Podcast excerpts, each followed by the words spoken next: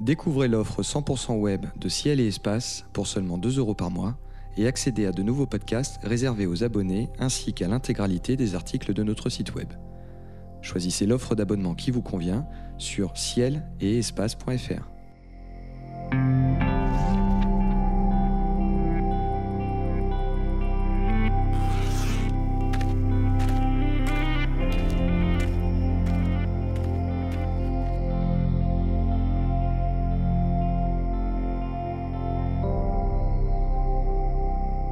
Bonjour à tous et merci d'écouter les éphémérides radio de Ciel et Espace. Comme chaque mois, conseils d'observation, coup de cœur, promenade sur les traces des missions Apollo ou dans une constellation seront au programme de cette émission.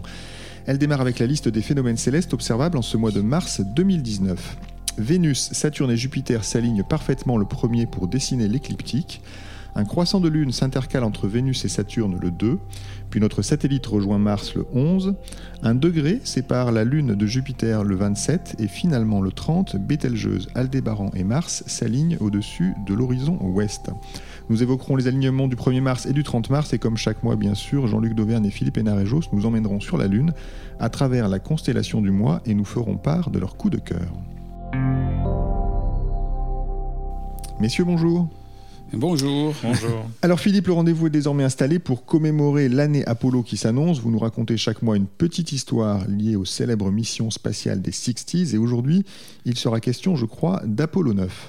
Oui, nous allons modestement mais en orbite terrestre. Modestement, mais dangereusement. Nous sommes en mars 2019 et je n'y coupe pas. Je dois vous parler de la mission Apollo 9 qui, qui a eu lieu 50 ans plus tôt. Après le succès d'Apollo 8 autour de la Lune en décembre 1968, il est temps pour la NASA de tester l'ensemble de ses vaisseaux destinés à lui permettre de décrocher la Lune et à arriver sur la surface de la Lune. La capsule Apollo, que l'on appelle aussi le module de commande, a déjà volé deux fois avec des équipages et tout s'est bien passé. Mais pour le module lunaire, qui doit servir à se poser sur la Lune, c'est la première sortie dans l'espace avec des astronautes à son bord. Quant à la fusée Saturne V, elle n'a volé que trois fois et doit encore surmonter des problèmes de vibration dans la propulsion du deuxième étage. La NASA décide donc de tester le tout en orbite terrestre. Aussi, pour le public, cela semble être une mission de routine, sans difficulté. On est déjà allé autour de la Lune, finalement. En fait, c'est tout le contraire. Du point de vue du commandant James McDivitt, c'est Apollo 8 qui ressemble à une promenade. Les manœuvres complexes à réaliser avec le module lunaire, amarrage, désamarrage, propulsion, largage de l'étage de descente, retour vers le module de commande et nouvel amarrage, auquel il faut ajouter une sortie dans l'espace, un scaphandre, lui semblent bien plus palpitantes pour un pilote. Aussi, quand Dick Slayton, le patron des astronautes, lui avait proposé de commander Apollo 8, il avait tout bonnement refusé. Être le premier autour de la Lune ne l'intéressait pas il préférait devenir le premier pilote d'un module lunaire. Apollo 9 décolle le 3 mars 1969. David Scott est le pilote du module de commande et Rusty Shepard, un bleu, doit accompagner McDivitt à bord du module lunaire. Justement, peu après la mise en orbite, Shepard est malade. Il souffre du mal de l'espace, un état nauséeux et ça, ça compromet sa sortie en scaphandre qu'il doit effectuer pour tester le matériel. Alors, heureusement, un autre bleu qui se trouve à Houston, Stuart Rouza, vole à son secours en réorganisant complètement le plan de vol afin de lui donner le temps d'aller mieux. Rouza ne le sait pas encore, mais par son implication, il vient de gagner son ticket vers la Lune à bord d'Apollo 14. Il ne le saura qu'un mois plus tard, quand Alan Shepard lui demandera d'intégrer son équipage. J'en ai parlé le mois dernier. Mais revenons à Apollo 9. Shepard récupère et finalement il sort du LEM toujours amarré au module de commande par l'écoutille qui doit normalement permettre de descendre sur la Lune. De son côté, David Scott met le nez à la fenêtre du module de commande. La NASA sait donc qu'elle peut, en cas de problème, transférer ses astronautes d'un vaisseau à l'autre en passant par l'extérieur. Les deux hommes se photographient mutuellement dans l'espace. La sortie spatiale, qui dure une heure, se termine sans difficulté. Mais à propos de difficultés, le plus difficile reste à faire. Le 7 mars, McDivitt et Shepard prennent place dans le module lunaire baptisé Spider, l'araignée, et les deux vaisseaux se séparent. C'est vrai que le LEM ressemble à une araignée avec ses pattes déployées, mais David Scott ne l'observe pas longtemps. McDivitt met les gaz et s'éloigne pour tester le moteur de descente. Spider va s'éloigner jusqu'à 180 km du, du, module de commande, donc il n'est quasiment plus visible, ou alors c'est un point à l'horizon. La manœuvre est dangereuse car Spider n'est pas conçu pour traverser l'atmosphère et revenir sur Terre. L'étage de descente est largué, et celui de remontée mis à feu. Après 6 heures de vol indépendant, Spider s'approche de Gumdrop, c'est le nom du module de commande, et réussit à s'amarrer. Les trois astronautes sont réunis. Tout en restant en orbite terrestre, ils ont simulé une mission lunaire en entier. Au passage, ils ont réalisé une première, le transfert d'astronautes d'un vaisseau à un autre en passant par une liaison, intérieure. Ça peut paraître un peu technique, mais deux mois plus tôt, côté russe, Soyuz 4 et 5 s'étaient amarrés l'un à l'autre, mais il n'y avait pas de tunnel de liaison entre les, deux vaisseaux. Et deux cosmonautes avaient échangé leur place à bord, ils avaient permuté mais en passant par l'extérieur, en faisant une sortie en scaphandre. Là, c'est la première fois avec la mission Apollo 9 qu'on passe d'un vaisseau à l'autre euh, grâce à une porte euh, intérieure. Le 13 mars, Apollo 9 revient sur Terre. La mission n'a peut-être pas soulevé les foules, mais James McDivitt peut être satisfait. Son équipage a bouclé un programme chargé et complexe qui ouvre la voie à l'alunissage. Il ne reste plus qu'à faire une répétition générale autour de la Lune, et ce sera lors d'Apollo 10. Et je pense que vous nous en parlerez dans une prochaine émission. Absolument. Très bien, première observation conseillée ce mois-ci. Oh, elle n'est pas très spectaculaire, mais elle permet de visualiser le plan de l'orbite terrestre. Alors Jean-Luc, racontez-nous cet alignement du 1er mars entre Vénus, Saturne et Jupiter. Ça se passe dans le ciel du matin. effectivement, en fait, on voit les planètes alignées le long de la ligne de l'écliptique. Toutes les planètes du système solaire sont à peu près dans le même plan. Donc, euh, dans l'ordre, la plus basse, c'est Vénus. En remontant, on trouve Saturne. Et encore un peu plus haut, on a Jupiter. Et ça, forme quand même une belle configuration dans la mesure où le premier, le fin croissant de Lune, s'interpose entre Saturne et Jupiter. Et puis en fait, de jour en jour, on va voir ce croissant de Lune évoluer. Le lendemain, on va le retrouver entre Vénus et Saturne. Et puis euh, le 3, on va le voir euh, en dessous de, de, Vénus. Donc là, il va devenir très très fin, peut-être difficile à observer. Mais en tout cas, c'est toujours une belle observation à faire en fin de nuit, au début de l'aube.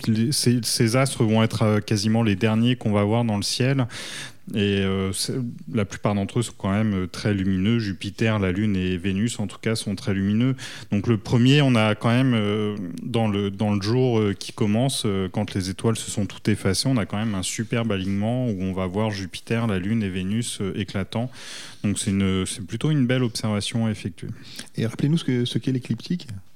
L'écliptique, c'est tout simplement le, le plan dans lequel tourne la Terre et il se trouve que les autres planètes du système solaire naviguent dans un plan voisin de celui de la Terre. Alors, puisque nous attardons sur ces trois planètes, Vénus, Saturne, Jupiter, est-ce qu'il y en a une qui mérite un coup d'œil euh, à l'instrument, même aussitôt euh, le matin? Elles peuvent toutes être intéressantes. Le problème, c'est qu'elles sont plutôt basses dans le ciel. Donc, euh, pour Saturne et Jupiter, elles vont être plus intéressantes dans les mois qui viennent. Vénus, dans tous les cas, est jamais bien éloignée angulairement du Soleil, donc il faut se contenter de ce type de configuration. Et surtout, Vénus, il ne faut pas oublier qu'elle est étincelante. Donc rien n'empêche, par exemple, avec un instrument motorisé, de viser Vénus à ce moment-là, au début du jour, et de la laisser monter, et pourquoi pas de continuer à l'observer, même après le lever du Soleil. Vénus est visible à l'œil nu en plein jour. En général, on n'arrive pas à la distinguer parce que c'est juste un point perdu dans le fond de ciel bleu. Et en l'absence de référence, notre œil ne fait pas la mise au point à l'infini, donc en fait, on la manque. Mais en réalité, si on a un repère, si on sait exactement où regarder, avec un beau ciel bleu, Vénus est toujours visible à l'œil nu.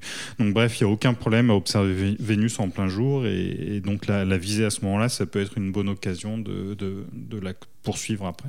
Vénus qui s'éloigne rarement de l'horizon, enfin jamais de l'horizon, euh, pas beaucoup, et qui est souvent pris pour un ovni d'ailleurs, entre parenthèses.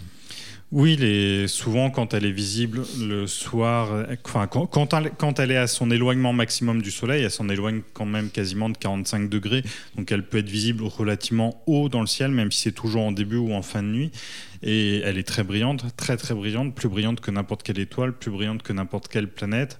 Et du coup, quand certaines personnes voient ce point d'un éclat quand même qui est surprenant, euh, des fois ils se demandent qu'est-ce que c'est ce point qui revient tous les soirs à la même position. C'est tout simplement une planète.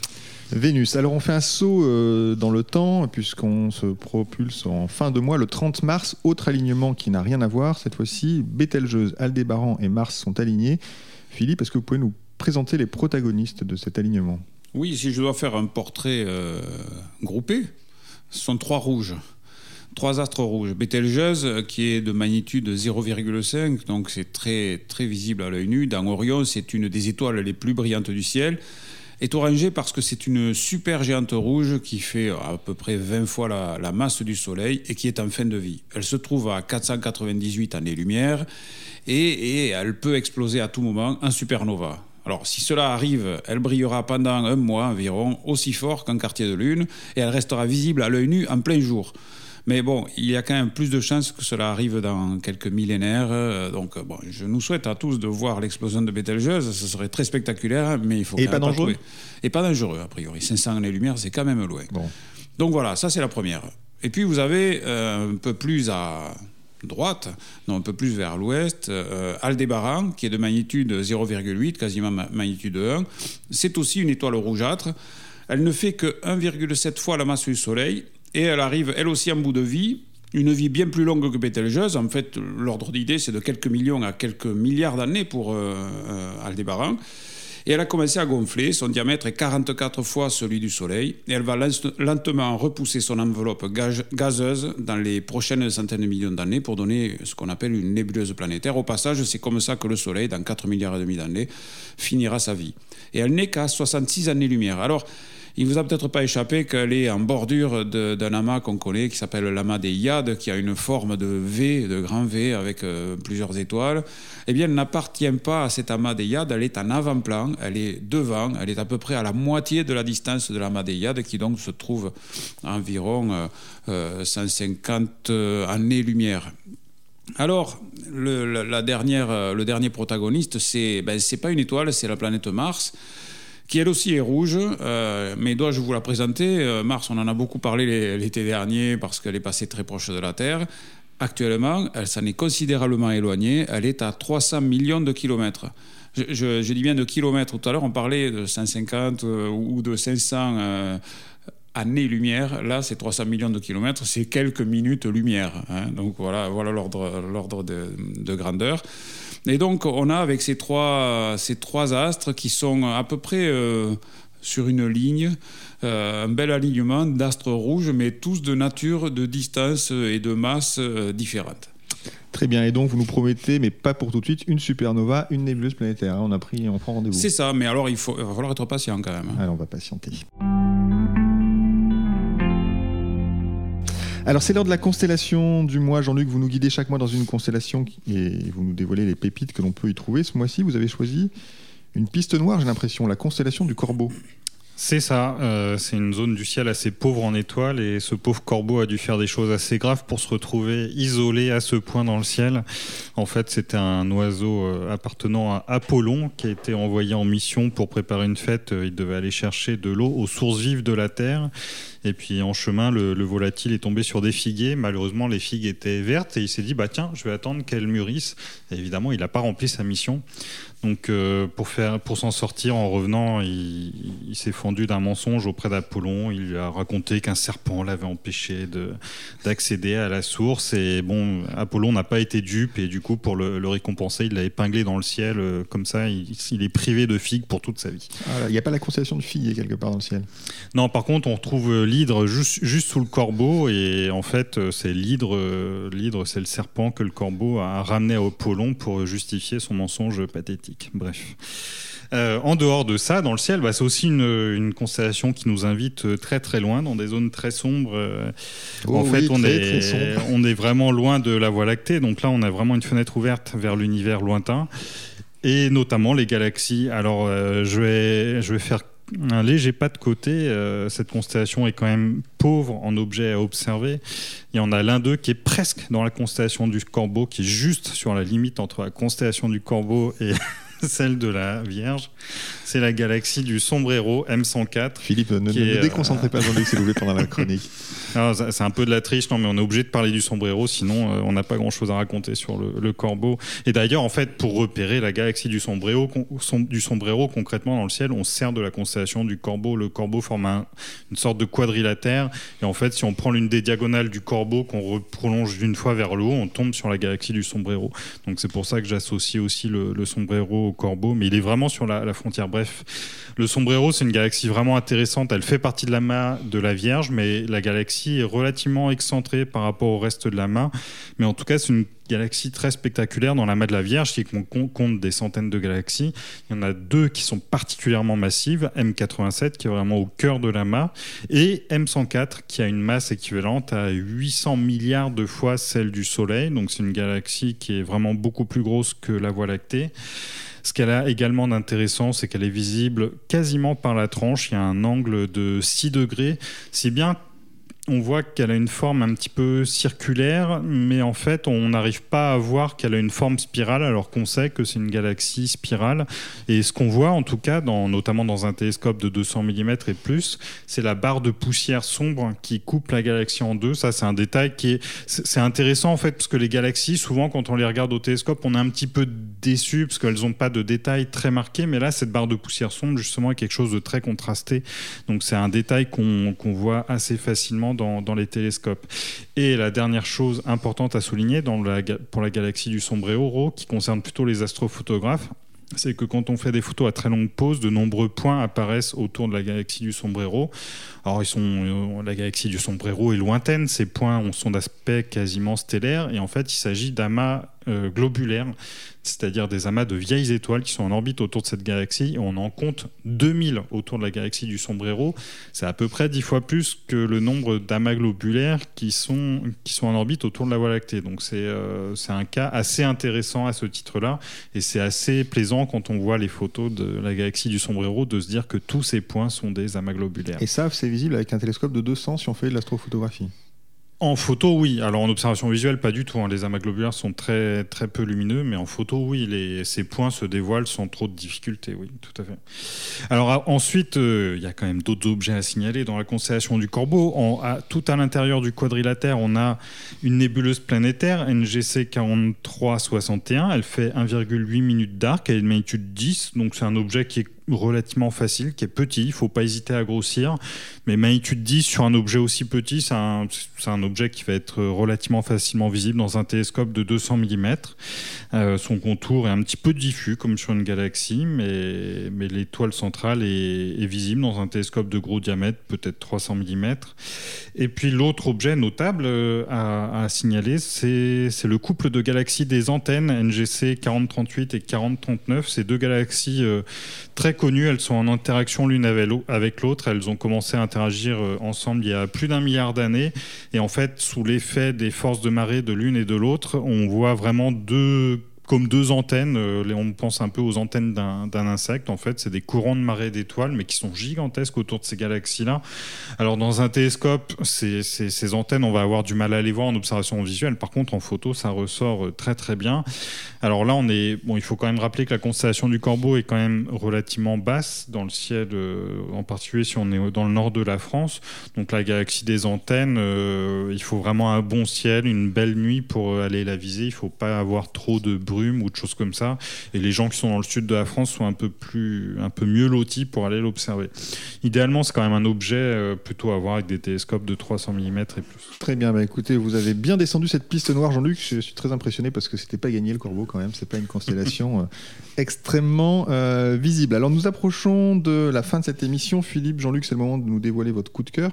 Donc je rappelle que ça peut être un astre, un livre, une exposition, une mission spatiale, un festival, un astronome. Vous avez carte blanche. Et Philippe, c'est à vous l'honneur. Eh bien, on ne s'est pas concerté du tout avec euh, Jean-Luc. Il a parlé des amas globulaires autour de M104.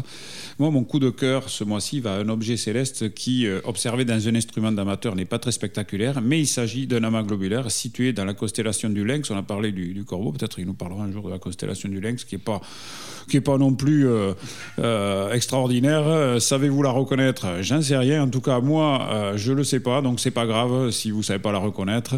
Elle est juste en dessus des Qui, pour le coup, est facilement reconnaissable grâce à ces deux étoiles brillantes, Castor et Pollux. C'est justement à 7 degrés au nord de Castor que se trouve mon coup de cœur du mois, l'amas globulaire, donc NGC 2419, aussi appelé le vagabond intergalactique. NGC 2419 a été découvert en 1788 par Sir William Herschel Il a été observé autour de 1860 par euh, un autre euh, Britannique, si on peut dire, Lord Ross.